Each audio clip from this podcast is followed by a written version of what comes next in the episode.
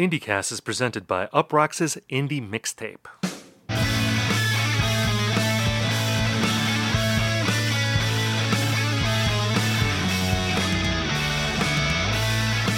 Hello, everyone, and welcome to IndieCast. On this show, we talk about the biggest indie news of the week. We review albums and we hash out trends. In this episode, we respond to letters sent by you, the IndieCast listener. My name is Steven Hyden, and I'm joined by my friend and co-host Ian Cohen. Ian, how are you? So the people got to know, Steve. You know, now that now that you're on the HBO payroll, does that mean we can't talk about billions anymore? Man, this is a good question. um, you're referring to the fact that I am involved in this upcoming Woodstock 99 documentary that uh, premieres July 23rd on all HBO platforms. Uh, that is my uh, plug for that right now. Um, absolutely not. I, I, don't think that uh, the Succession, billions, conflict of interest, I don't think that comes into play at all here. Um, yeah, because I mean, if you really talk about it as like an Oasis blur thing, I mean, this would be the kind where the rubber meets the road as far as beef goes. You know, like HBO, right? Like HBO does not want you talking up billions, and hence, like that is kind of you know the the impetus behind this entire thing. Not the fact that you already did a very substantial uh, you know survey of Woodstock '99. It's just that we can't have the two most prominent podcasters in the uh, late 30s, early 40s demographic talking about billions when Succession season three is, uh, you know, on its way. Well, you know, when I got involved in this movie, it was actually before IndieCast started, but I mm. did make it contingent on my involvement in the movie that if I did one day get involved with an with an indie rock podcast that eventually talked that occasionally talked about uh, financial theme shows that I would have to maintain my integrity that I could not be influenced by any personal interest uh, professional interest that I, I, I that I, I would have to be allowed uh, impartiality in that regard. So uh, I'm glad I had the prescience Mm-hmm. to, to to know that ahead of time. Uh, so yes, there will be no conflict of interest. I, I I do anticipate Succession being weaved into the show somehow when that when that comes back. Oh, absolutely. You know, I think that you should. I think you should leave Succession. Like we are, we are fully stocked as far as pop cultural references that will appeal to our audience for pretty much the rest of 2021. Well, I mean, we haven't even uh, talked about I think you should leave, which came back this week. I don't know if we want to be dropping like sloppy steaks references or uh, uh, this stuff is too fresh right now. On the one hand, like if we don't do this this week, like we'll be behind the curve.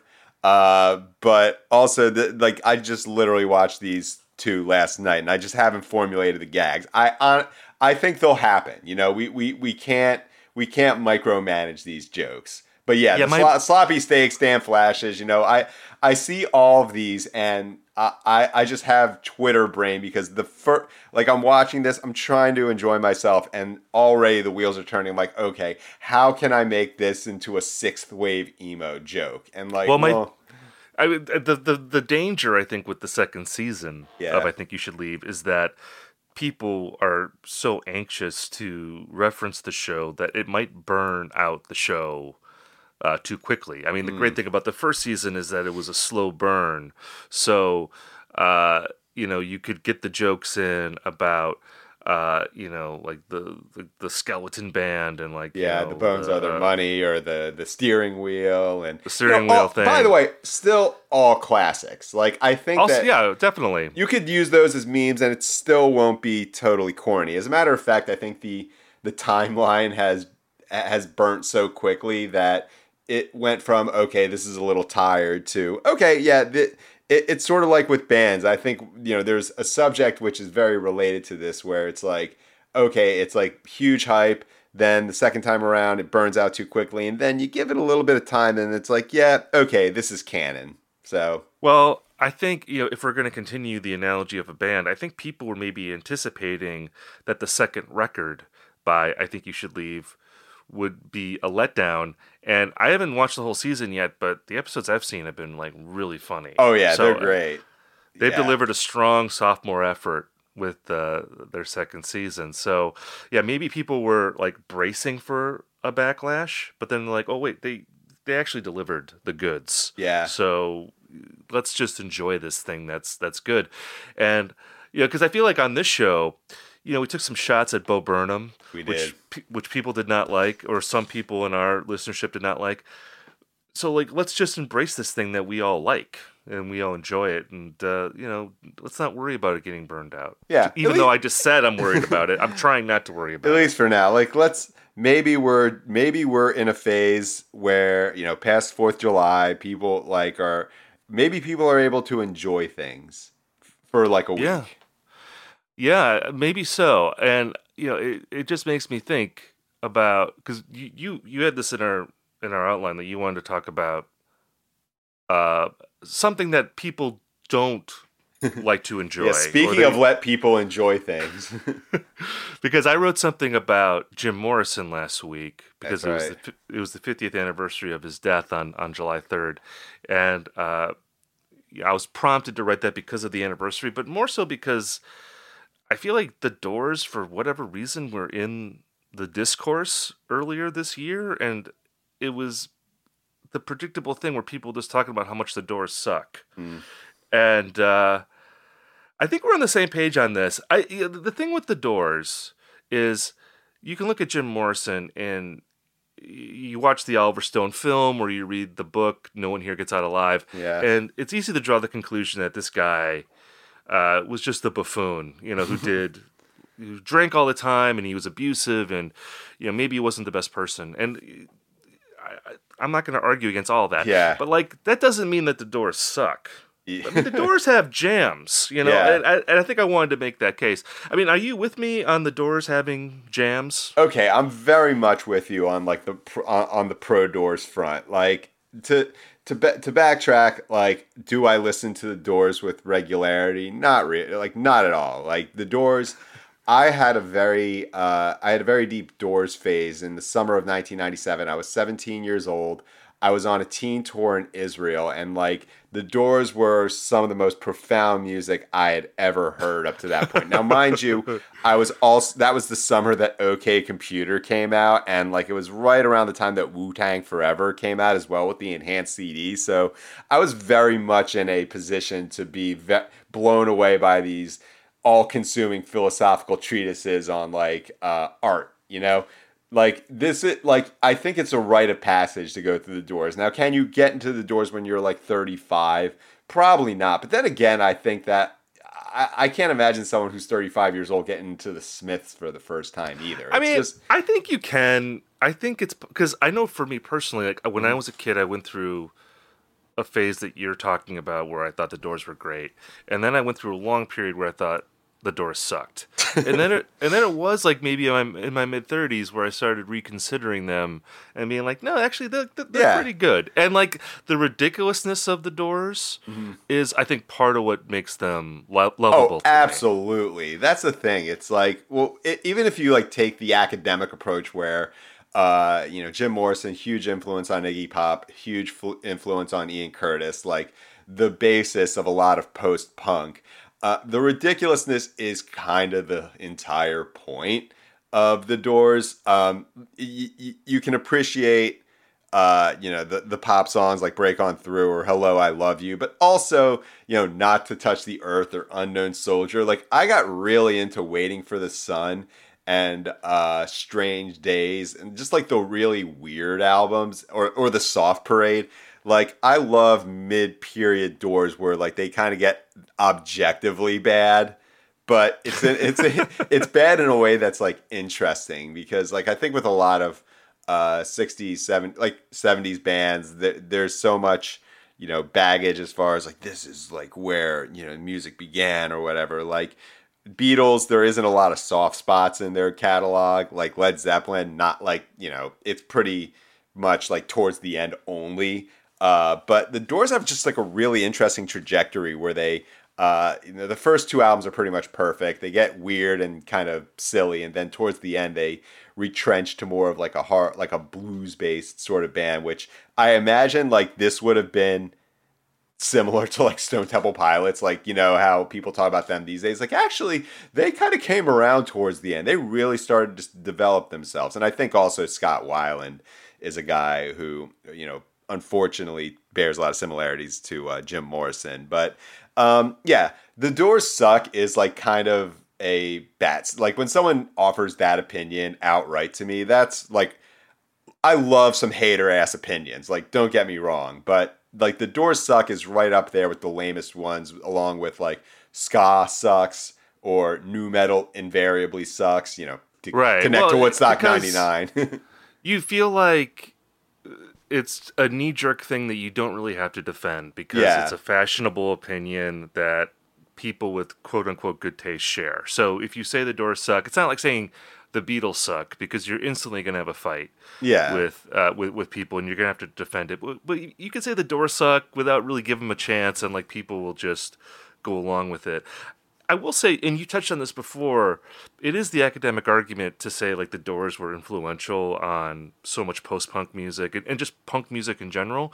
But like they really are, I think even now, uh, a band that like in terms of 60s bands, I feel like they're actually more present than like a lot of other bands of their generation. Like Absolutely. in my in my piece, I made the argument that really like any band where it's kind of like a drony sounding band and you have a person talking over it, in some way is connected to the Doors. Like I, I, and th- maybe this is too much of a stretch, but like in my piece, I made the connection to like the dry cleaning record where there's not much s- sonic similarity at all, but like the idea of like an iconoclastic, you know, poet lead singer talking over a band that is in some ways like in a different like universe from like what the singer is doing.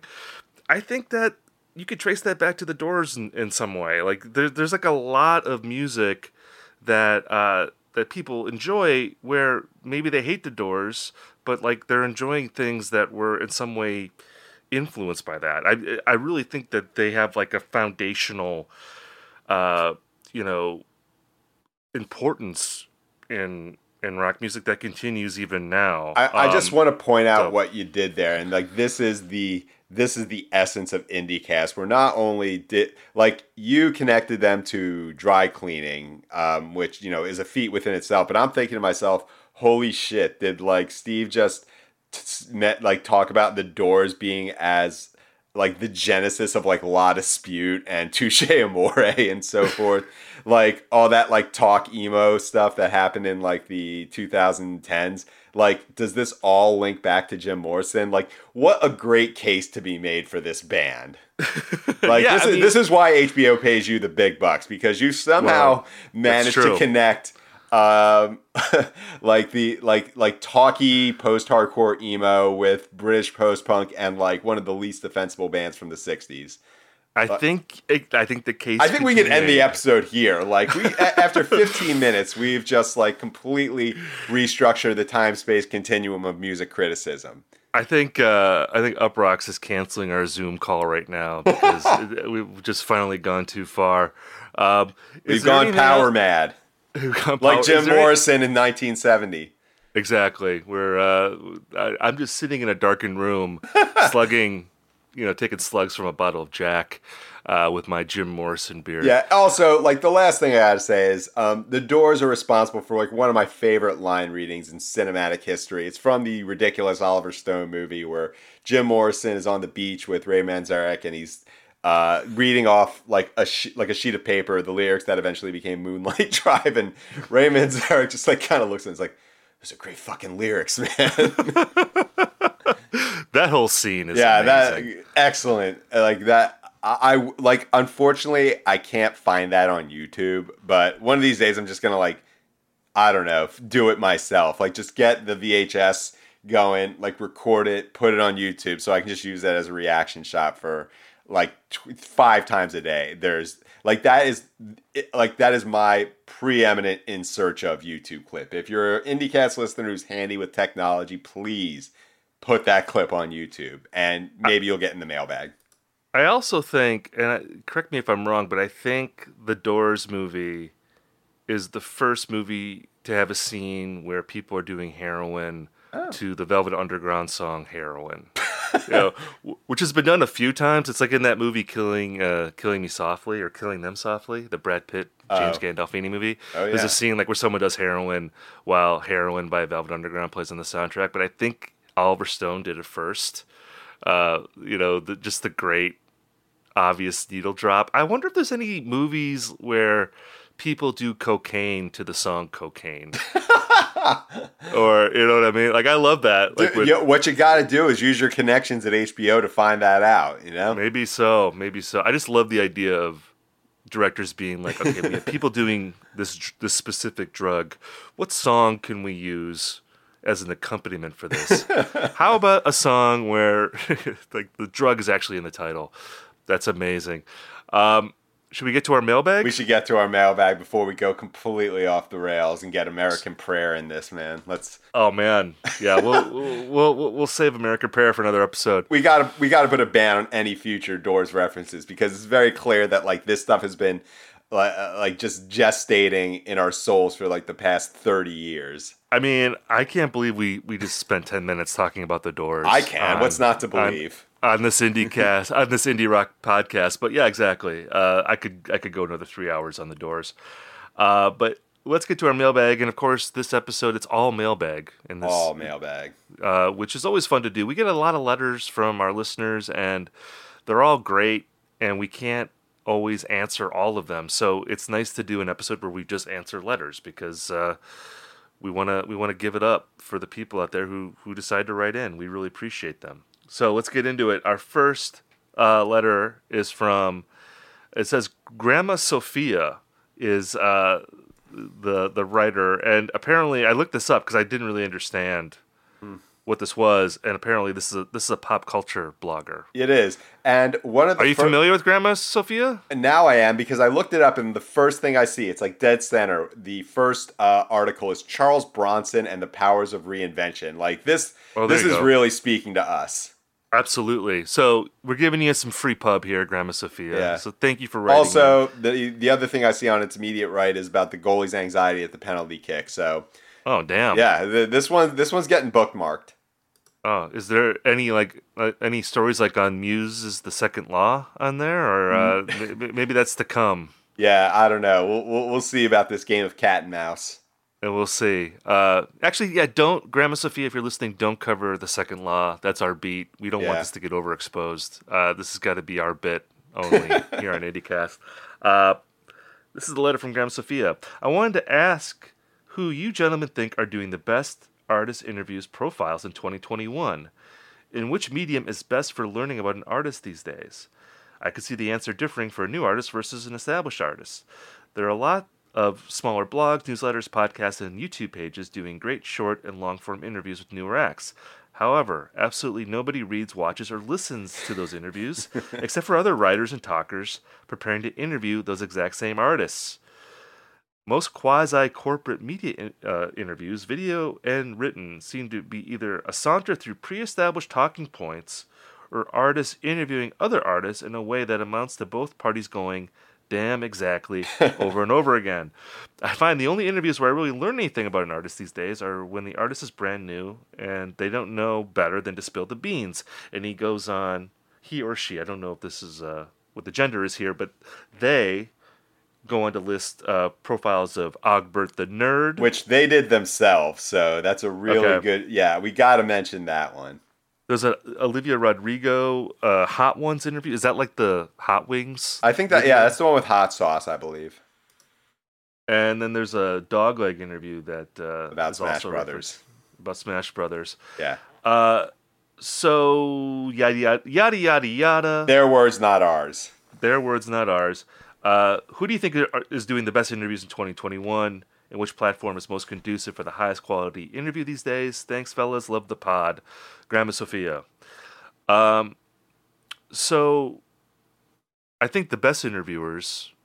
Yeah, Ian are the Cohen best- and Steven Hyden. Next fucking question. Yes, exactly. Um, I have some thoughts on this. I, I'm curious, like for you, if you prefer talking to, uh, like like this person was saying that they like interviews like with people who are really green, you know, Yeah. people young in the game who don't really know any better, like who haven't been gonna- media who haven't been undergoing media training yet which by the way that is a thing and people talk it's not like a secret like media training is a thing And it's uh, and you know, in fairness, I understand why that yeah happens oh yeah because you uh, absolutely it- have to do that in this day and age, especially if you say Yeah. something in an interview, you get like you know 20 websites who aggregate it and they pull out the quote and there are Mm-hmm. and they're often not doing very charitable readings of what people are saying so it can be very embarrassing it can derail your album cycle Mm. if uh, you say the wrong thing Or in Uh, the case of like say Saint Vincent or Lana Del Rey, like put it into overdrive. But you know, to to this person's point, when they say the only people who read these interviews are like other writers and people who are trying to do subsequent interviews, like that's pretty much the totality of all forms of music writing. Like I think we have to be very aware that most of this stuff is just like inside baseball. But as far as like inter okay, like as far as like why do these artist profiles in the first place like they serve a, a few purposes for me like if you see me doing an artist profile um a it's usually because like i like the band a lot and also because i just don't feel like rolling the boulder up the hill for the album review like i think with the artist profile you can talk about the album and not be kind of stuck in the uh, here's where they were in their last album. Here's what this does well. Here's what it doesn't do well. Or, you know, like I'm interviewing Foxing for their new album cycle rather than reviewing it because it's just like, you know what? I'm,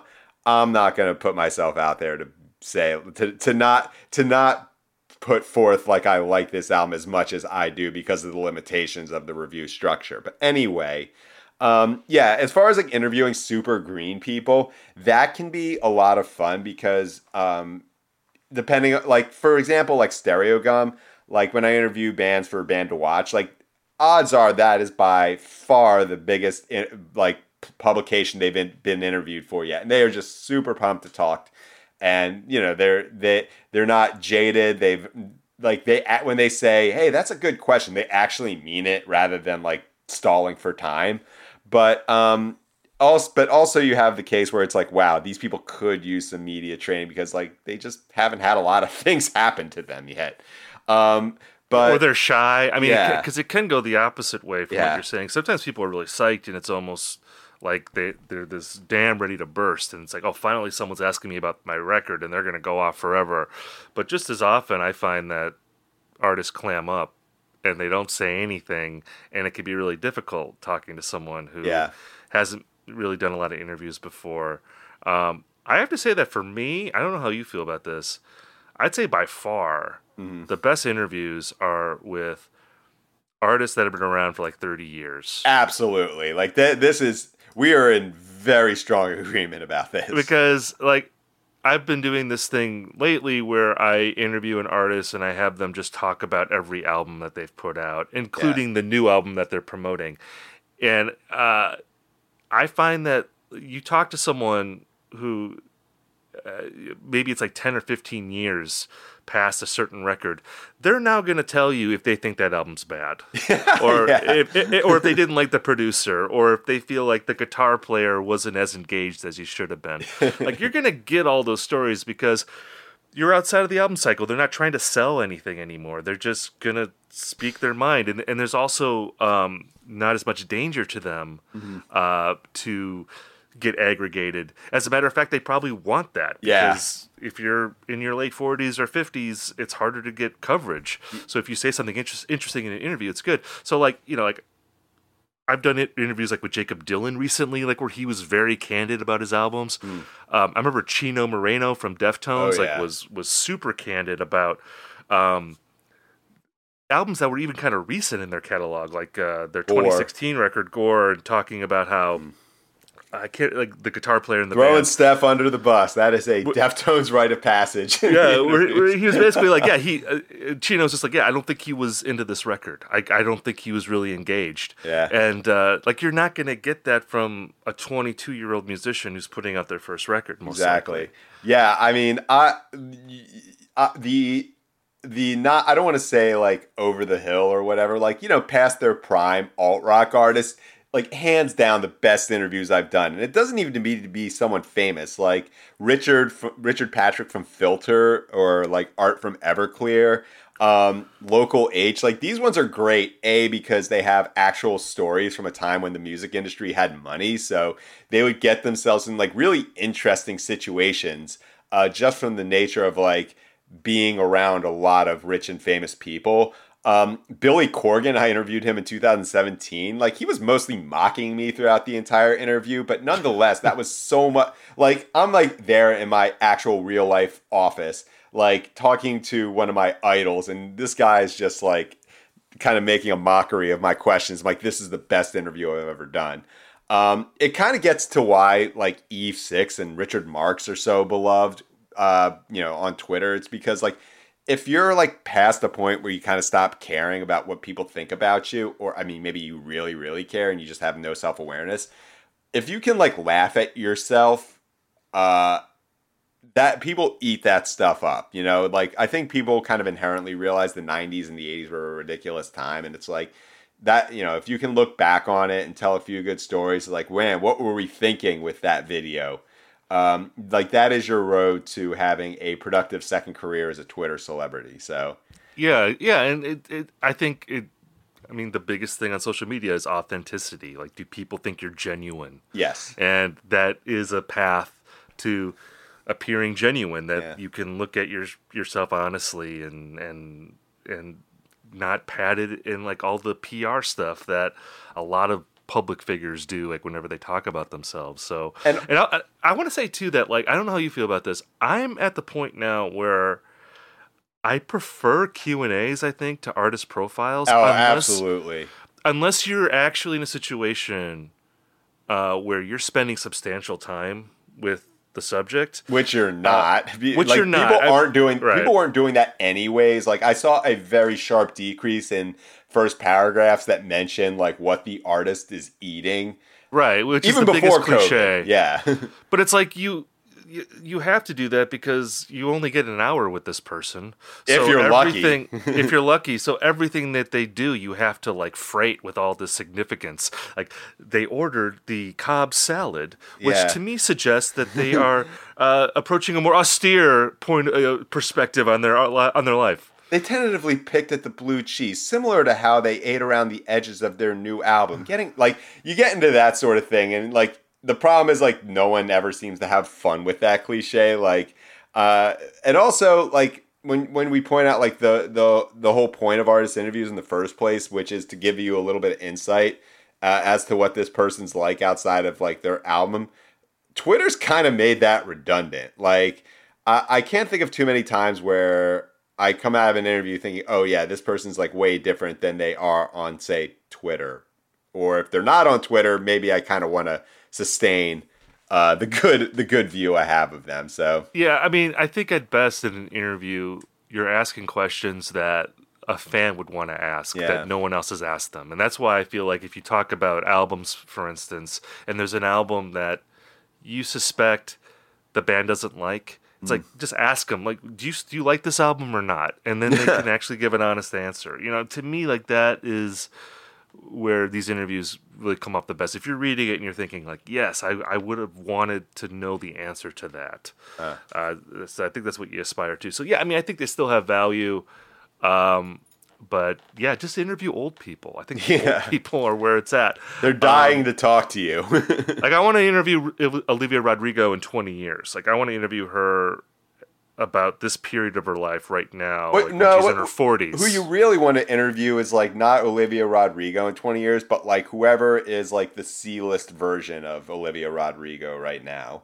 Like whoever's like, like pom pom girls, like we get like a no, pom pom girls interview. No, nah, like I'm talking about like a pop artist, like whoever is like what local H was to Nirvana, like whoever that is to Olivia Rodrigo. In 20 years, they're going to have some good stories. So, yes. So let's move on to our next question here. This comes from Nate in Austin. All right. Uh, thank you, Nate, for writing in. He says, long time, first time. Ah. Uh, as in not just listening to the pod, but reading both of you for a while. Well, thank mm. you very much. Uh, I think Ian had a brief drive-by mention of Ty Segall on a recent episode, which reminded me of how much I like the guy, but I can't understand why he hasn't been bigger uh, beyond maybe oversaturating the market in his corner of, of indie rock. I feel the same way about bands like Ted Leo and The Pharmacists. They recently enjoyed a small anniversary media cycle for Tyranny of Distance, but it shocks me how many seemingly okay verse music fans never had a Ted Leo phase. Um, I never had a Ted Leo phase. Uh, full confession there. All right. Um, so basically, he's wondering basically if Ty Segall Yeah. would have been bigger if he had come out at a different time other than now. Um, and Yeah. are there any IndieCast core artists that come immediately to mind as candidates for this thought experiment? Uh, that's Nate from Austin. So he's wondering about Ty Segall specifically. yeah. And then if there's any other artists that we feel like if they had come out at a different time, they'd be more popular. Um, I have definite feelings about this Ty Segall question. Uh, but I'm curious, like, what you think. Yeah, I mean, I think the, the question in general talks about like how with, with some athletes you could tell like oh this person would have dominated the 70s or this uh, this this this uh, basketball player in the 80s would be incredible now. He was just ahead of his time or whatever. And you know, with Ty Segall, like what Nate from Austin, and by the way, like that ha- asking about like Ty Segall and Ted Leo, like I can already picture Nate in my mind. Like this guy is like quintessential IndieCast listener. Did you uh, did you ever have a Ted Leo phase? Um, by the way, I, here's the th- I, I kind of listened to him a little bit in 2002 or three, and I I, I Right. revisited Tyranny of Distance. I'm like, hey, this is pretty good. And then I listened to like you know the next album, pretty good. And then after that, it's like, oh right, I remember. He kind of like diminishing returns, but you know he had a good run for a while. But yeah, I've, I've I've dabbled in his albums. Um, Yeah, he's good. and I, I thought he was like solid, but Yeah. I actually I don't get. I know there's people. it's just like a less a less like a kind of a more self-serious version of Jeff Rosenstock, and I don't mean that in a bad way, but it's like Oh yeah, Yeah, it's it, there's That's a good there's comparison. Yeah, similar sort of things. But with Ty Segall, it's like Nate asked if like he, you know, this guy should have been in the 70s and like he would have been huge. And like the question the, the thing about that is like Ty Segall as like or an artist that would have taken his place in the 2010s like this guy does not exist without a history of rock music to draw upon. And it's like when i think about you know similar sort of comparisons like oh my god like this person's like should have this guy would have killed in the 60s it's like i think ty Segall probably would have gotten dwarfed by people in the 70s psych rock world. It's like in nowadays he's competing with more or less like nobody or people who are on the formerly known as burger records label but like Or like the OCs, I think would be Yeah. the other big Yeah. dog, and who I actually think is are probably bigger than him now. I ooh, that, that's a that's a good question but i would say like as a live attraction, I think. yeah yeah I mean, definitely like the OC, like the OCs, I think they played Red Rocks Wow. which yeah, uh, you know, maybe not the level of King Gizzard, but the so the reason I think like Ty Segall is like perfectly positioned for now is because there really isn't a lot of competition, and when you look at his prime, like at least as a, a a figure of the indie rock discussion between 2010 and 2014, I think that is like the last period of time where. uh this guy could be like an indie A-lister because at the beginning you had like shit gaze and psych punk, like early Kurt Vile, Jay Reatard, early Wavves, and like maybe like when he released that album in 2014, I forget what it's called. It's red. He's on the cover. It's like I can't believe I can't remember a Ty Segall album title. Like wow. Um, but you know, it's like the men were big at that time. Cloud Nothings. Um, like 2010, 2014, like that is just when it was, you know, still kind of all right to be an apolitical, just straight up rock act. And any, well, I mean, can I say like I feel like Ty Segall. I mean, I don't know this. I, I guess I, I I'd like to ask him this, but my feeling about him is that he probably is as popular as he wants to be. oh yeah, I don't get I don't get the sense from him that he's trying to, you know, make a leap to arenas or something. Like you don't put out like three records a year making the kind of music that he does with that goal in mind. I mean, he's a guy who again, I'm going to use the music venue uh, standard as a way to measure someone's popularity, but like here in Minneapolis, like he plays First Avenue, which is like about a, I think that's like 15 to 1800 people. Um, so, and I would imagine that he he does that in most markets. In LA, he probably Oh, plays LA is market. much, much, much like LA, like Southern California is like that is his territory, like But, that like, or the Bay. But to play a venue like First Avenue in the middle of the country, I think Yeah, speaks to him being more popular than like a majority of indie rock people that Yeah. we talk about, a majority of even indie rock people that get a lot of press. You know, like he he so he's he's doing fine. I think as he is. I, I guess I don't. I wonder like what's the expectation Yeah. that if you think he should be bigger. I mean, like wh- what would cause you to think that? Like I, I can't really think of an era like. t- that he would be bigger than he is now. Yeah, like, if he, if he existed saying. five years earlier, like maybe like I don't think there would have been a wave of like um, bands that would have carried him over. And if he uh, started right now, would be much more of a niche thing. But one another band that Nate brought up, and if you'll allow me to like go off on this a bit, he mentioned Motion City Soundtrack, which is like they, they he mentioned Motion City Soundtrack as a band that maybe kind of missed their wave. Can can I can I tell a little story here? a Motion City soundtrack story. I, like, can't wait. yeah, no, like when you say Motion City soundtrack, I, I think of like a, a very formative experience of 2014. So th- this ties a lot of threads. But, um, you know, as much as we mock Emo Night LA on this podcast, I, that that when they've asked me to like DJ, they've been nothing but nice to me. And w- the last time I DJ'd there, they had myself. Jesse from Motion City Soundtrack and Dallas from Desaparecidos and the critically maligned Statistics uh, to DJ. And like they had us play this kind of like old man rock and fun zone part, like on the outside where we could play like Promise Ring and Mineral songs while, you know, inside the Echoplex, Tom DeLonge is up on stage playing Gym Class Heroes on an iPod.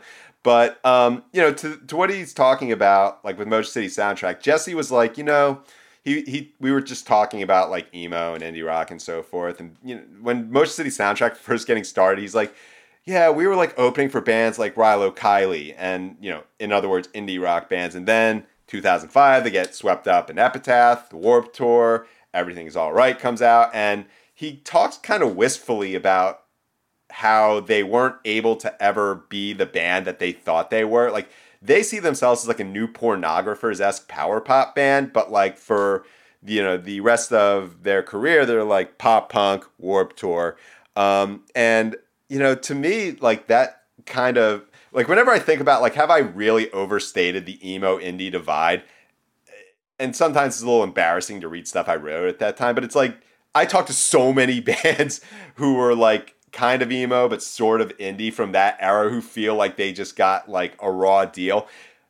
Even though they're like so much more popular back then than they would be now like if motions if motion city soundtrack came out now like they might be oso oso like getting that like scraping the bottom of the best new music uh sort like sort of reviews. But also if oso oso came out in 2005 if like they switch places Oso Oso could be like not like the shins big, but maybe that's sort of like, hey, they're popular with the OC and the Warp Tour. Like they they might be they might be like kind of a, a secondary shin. So and that's Is there the another band though that you could say similar to Ty Segall that like they don't exist without the reference points Hmm. of those bands being in 2005? I think part of their appeal Yeah. was that they were a throwback to that OC era. Yeah. So like if they were in the OC era and they actually had to compete with like with Death Death Cat for Cutie and all the other big bands from that era, I don't like would they have been as big as those bands? I don't know. I mean, it's the same thing with Ty Segall. Like if Ty Segall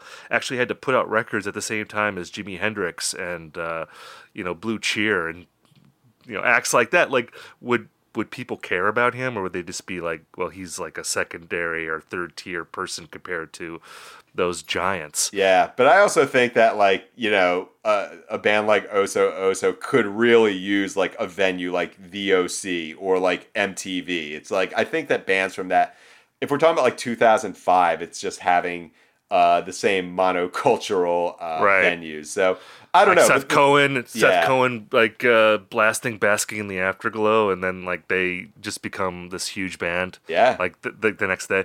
I mean, it's crazy, like how well that worked. It, like yeah, that, it's incredible. and uh, or like Chuck Klosterman having his book on that show, and then it goes on to sell like a million copies or whatever after that. Just pretty crazy. Great, It's like, why great moments in Cohen taste making. Exactly. Why can't people on TV shows be reading like music criticism books now? I mean, that never happens anymore. That's why we're all in this uh, in this niche that we're in in 2021.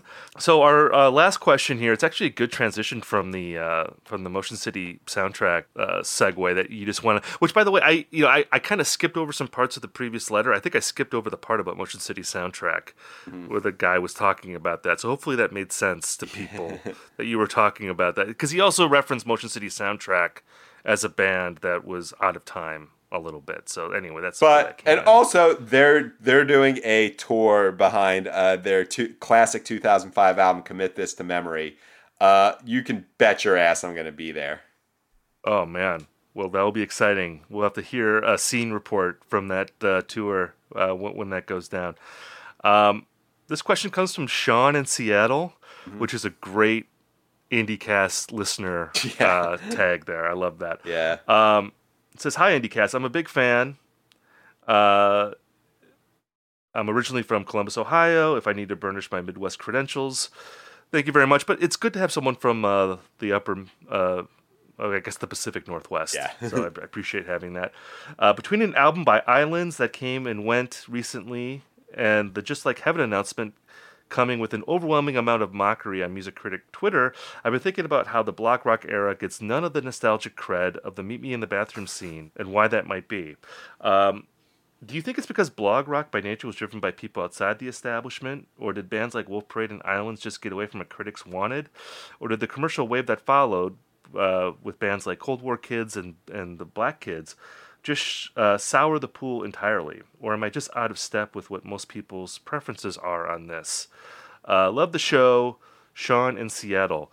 Um, again, another reference to the Just Like Heaven uh, music Yeah. writer critic discourse. Gold mine for IndieCast. Which we didn't bring up in. A, did we bring that up in the IndieCasties? I think that was a, a major snub. We talked about it a bit, like as far as I think Was that, it a like, nominee though? Was it one of the No, nominees? no, I don't, I don't no. think it was. This was part of the. It, it was just in banter. It hadn't been upgraded to you know a he- headliner status. It should have been a nominee. That was a that was a snub Well, uh, for the Uh, I, I can't I can't wait till this thing actually happens because like it's Well- in, it's in Pasadena. I'm going to be there. I, I feel like you know because a couple people have, have said like oh like people are just crapping on this festival my my read on that whole thing was that people were basically being self-deprecating talking about how oh this music that was popular in my 20s now it's being packaged together in what appears to be sort of like a nostalgia festival and isn't this is a sign that i am now old like that to me was the basis of most of the jokes about that it wasn't Most, but not all. okay, maybe some people were taking shots at the band, but I feel like for the most part, um, it was people just making fun of themselves or, or you know, feeling depressed about being decrepit old codgers now. Yeah. um But it is worth noting that like that festival's playing the Rose Bowl, right? Yeah, or like it, it's there's like a, a fairgrounds within the Rose Bowl that um I saw the Cures Festival, which I don't think was called just like Heaven. It was called Pasadena Daydream. That's what it was Oh called. man, I, yeah, it well, was them. How does It- Robert Smith feel about that? Because that that should be his thing. Uh, I'm sure, like Robert Smith, I, like I can't even imagine how rich that guy is. Like I don't think he really cares, but um, He deserves it. Yeah. Des- deserves every penny. Yeah, but like Um, Pasadena Daydream, that was uh, The Cure, Pixies, Deftones. Uh, that was a good day for me. So I mean, is it fair to say that this festival is going to draw tens of thousands of people? it got sold out like when they did it in 2019. Like the first time, the first weekend sold out so quickly that they had to add a second weekend as if it were Coachella. I have little to no doubt that this thing is going to do numbers. Like, what's the what's the uh, capacity? Like, Oh, I have each- no. Well, it's an outdoor festival. So last time they had it in Long Beach uh, at the Queen Mary, which is funny because that's also sort of kind of uh, a Wolf Parade reference. But yeah, I, I have little to no doubt that this thing is going to uh, draw. You know, a, a, it's going to sell out in some way. Like, what are we talking? Like twenty thousand? I have absolutely no. I have absolutely no frame of reference of this. but probably pretty big. Yeah. Um, I'm gonna push back on the premise of this question because I feel like Take that, Sean from Seattle. Well, no, I mean, uh, you know, I, I don't, I, I feel like there actually is quite a bit of love Hmm. For that era, and um, you know, it's it's easy to take shots at the Johnny Come Lately bands of that time. Um, if you want to do that, like I, I wouldn't do that, but I think people that want to malign that era can, you know, think Yeah. of any number of bands that have really long band names and you know Glockenspiels and exclamation glockenspiels and like a dozen people in the band. But um, there's also a lot of bands that were really successful and are still are successful that came out of that era. Whether we're talking about Arcade Fire or Bon Iver or the Shins or you know like bands that I think people probably actually did read about for the first time on blogs Yeah. back then. Um, that are part of that era. We don't really associate them with it because they transcended the era. But even like the like the one hit wonder bands, um, I feel like if you made a playlist of those bands and you played it at a party, like people of a certain age would be freaking out and be really excited about it. You Yeah. know, they'd be they'd be they'd be ripping it up to that music. uh, even now, there's a nostalgia value there, obviously. But I think that you know that was a good era for indie bands putting out like really good singles. Like maybe they just had one good single, but it was a it was a banger. And sometimes like there's really good indie artists now who are critically acclaimed, but they don't have that one banger. Yeah. You know that like uh, uh, you know she wants revenge had you know or, whoever you want to say.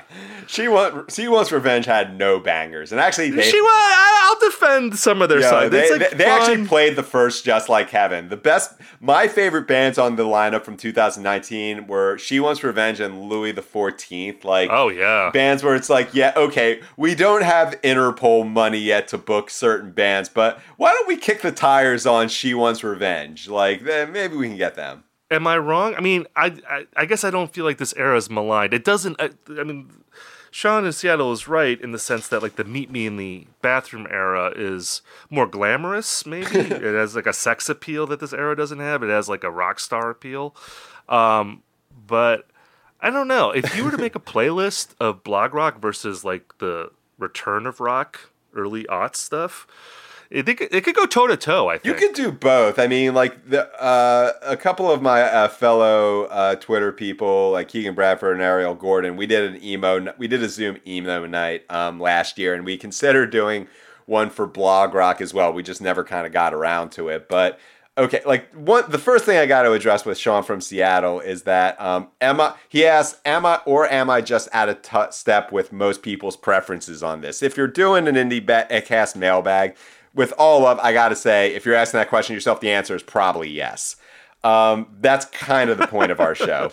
But you know, as far as like why people don't have the same sort of nostalgia for you know, this era as they do for Meet Me in the Bathroom, like the Strokes were rock stars, like Interpol were rock stars, like whatever the equivalent of this book would be, like I don't know, Meet Me at the Pitchfork Festival porta potty. Like, you, have you like have, have you talked to the guys from Clap Your Hands, Say Yeah, or like Wolf Parade? It's like you know they they were just like some guys who um you know happened to be But, in bands. but you could, but like but like Win Butler would be in that book though. yeah, he's a rock Win star. Butler isn't like do, Win Butler wasn't hanging out with like you know Drew Barrymore and right. Um, yeah, it's just He's like, not as cool as like Julian uh, Casablancas. well, who, who the fuck who the fuck is? But like all five guys from the Strokes were like cooler than like every other band that would come later. But um, you know, as far as like it, it be, like asking if like the establishment retrenched against like bloggers, people outside the establishment. I mean, I think the fact is that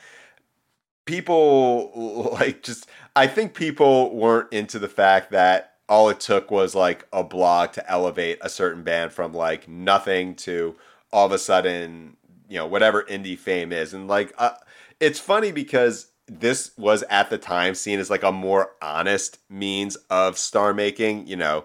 It's like, well, these blogs like they aren't under any sort of um, you know, corporate oversight. But so many of these bands like they you could levy the same accusations against them as you could with like you know flash in the pan pop acts which is that like they sucked live like most of these bands were just fucking terrible live uh largely because they had to get like boosted from playing nothing to having to play whatever like first avenue or what what's that venue called in minneapolis the Seventh Street entry. the 7th Street entry. Yeah, just you know, they weren't ready for that. Um and I think with this era and also like most of these bands were just like goofy looking white dudes and um there's just a real like people are like really not nostalgic for that aspect of it. That being said, Steve is right in that if you get like a Nuggets like compilation for Blog Rock, like a two seat like it would yeah, it would still have to be CD. 2005 was still, or you put it on like an iPod Touch or something like that. Exactly. I was Like- gonna say it needs to be like downloaded songs off of uh, Yeah, with like mis with like mislabeled MP3s, like that would do serious numbers. But you know, also like the the bands that are playing just like Heaven, like these are bands that had like actual careers. Like you could you could say the Islands never really topped Return to the Sea, but you know they had a career after that. Um, Yeah, Wolf and- Parade never never came close to touching Apologies to the Queen Mary, but they had a career. It's and and they still have that record that people love, and if they just want to play that record, uh, I mean that record. I mean most bands don't have a record like that. You know, you- God, you- that is like the perfect indie rock album in my eyes. Like that is like if you put uh, like if you ask me like what do I want out of like indie rock, you like apology the Queen Mary is just one of the genuine articles and the, it delivers. yeah, and I, and the uh, the funny thing about uh, that record is that I when when I think about like what bands sound like Wolf Parade, when you think about like people like Sean or Nate or our mailbag list readers who ask like where are the Wolf Parades nowadays, it's like man, to me the bands that sound like that are bands that like you would call emo nowadays.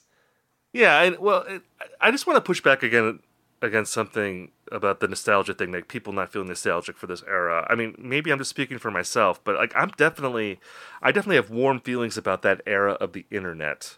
And uh, you know, you were talking about how there was some resentment at the time about this idea that like one blog post could elevate a band from obscurity to semi indie stardom. I kind of miss that. I like the idea of, uh, you know, and I know that blogs were not pure. I know that there was like some shady things going on with some of the big blogs, but like, um, I still like the idea of like a blog run by run by a person Yeah. who just listens to a lot of music and they like this record and they talk it up and because of their enthusiasm, that is what elevates this band. Um, I just like the idea of like the I guess the breadth of the internet at that time that there were so many different places and it didn't feel quite as homogenized as it does now. Um, even if a fair number of the stuff that was boosted by the blogs ended up maybe being not that great or not that enduring, um, it was still like kind of like a fun, exciting time in that regard. I think there's a common thread in a lot of our mailbag um, questions about like, oh, man, like I, I just miss the days when like music writing sort of mattered more. Um, and I think when when I look back on that era, that's what stands out to me. It's like it felt like there was actual stakes. or like or that it was like a it was a person it wasn't like an institutional voice you That's- know yeah. which and i think even like the big music publications or the indie music publications had more of an individual voice that you could say like okay I, even if i don't like this voice i understand that there's a sensibility behind this Yeah. that is very specific and it's not it hasn't been workshopped uh you know as much as maybe things are now. Yeah. Uh, so it's less professional, but it's also more distinctive, uh, and I think that's been the uh, the evolution. Um, and again, like I don't want to ro- romanticize this too much. There was a lot of corny things that happened then, uh, and But they were our corny things. Like, Yeah. you you know, like 12 years, 12, 15 years from now, what, whoever's like 25 now, they're going to look back on this era with a similar sort of fondness. Like, even if it seems like way more self serious and earnest nowadays, like, there's going to be a ridiculousness to this era when you look back on it in time. Yeah, because it'll be even more self serious in the future. Know, we'll be even we'll, we'll even have less of a sense of humor uh, ten years from now. So this will look like a big party uh, in 2021. Um, all right, well that does it with, with, like for our mailbag. We actually didn't get to all the letters that we wanted to talk about today, but we'll never do. There's one letter that I think we'll we'll probably just hold for next week. Uh, so thank you all for listening. I hope you enjoyed this mailbag.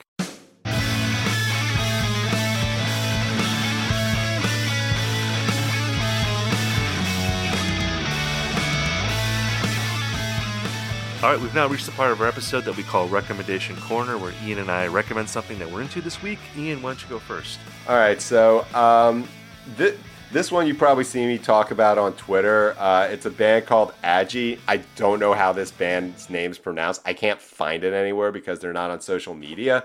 Nonetheless, they are a band from North Carolina who I had seen open up for Foxing, I think, back in 2015. They're on Triple Crown Records. Back in the day, they remind me kind of like, if we're going to talk about blog, blog rock, like annuals or Anathallo. Like, I'm really bringing out the fine china for this uh, comparison, but also kind of like expansive in a way that reminds me of like, you know, Sufjan or Swans. Uh, they kind of disappeared for a while, um, and they came back uh, a few weeks ago um, on June 30th because uh, a lot of the songs in this record are when where June meets July, uh, and also the seven the, when the cicadas came back. It's called the Idyll I D I D Y L L, not idol like you know pray to God. I like idyllic. The Idyll Opus parentheses one through six. It is a hundred minute a concept uh, narrative record about two artists who meet each other on the way, I think, to the Cornerstone Festival, if I'm reading between the lines here. Um, and here's just a sample of some of the song titles Where June Meets July, colon, five, period, maps, to the soon of the Great Midwestern Summer Jig. That's one of the songs. Um, basically, if you like uh, 2005 heavily orchestrated blog rock and also like young adult fiction but also like really expansive godspeed you black emperor post rock. Like i don't even know what i think about this album right now but i just love the fact that it exists. No publicity uh, just thrown out into the world. Um, and also on their band bio they spell my name wrong. I don't even know why they mention me. They spell my name with two n's um, yeah, they just have very, very strange. Uh, very that seems deliberate. They might be uh, having some fun with you. With yeah, that. I think so. But like, if you if, if you like any of the bands I mentioned, like you know, blog rock, also kind of tooth and nail Christian rock, but also post rock, you're gonna find something to like here. This thing is, just, I just love the energy of this thing and its existence. So so I want to talk up a record that is coming out next month. It's uh, the album's called Due North. It comes out August sixth. It's by a singer songwriter named Liam Kazar, mm. and you might know his name if you've seen uh, Jeff Tweedy's solo band or Steve Gunn's band. Uh, Liam has played in both of those groups. Uh, he's he's currently based in Kansas City, although he was uh, raised in Chicago, which I'm sure explains the the Jeff Tweedy connection. Apparently, he's also running uh, his own restaurant in Kansas City. Uh, it's like an Armenian restaurant called uh, huh.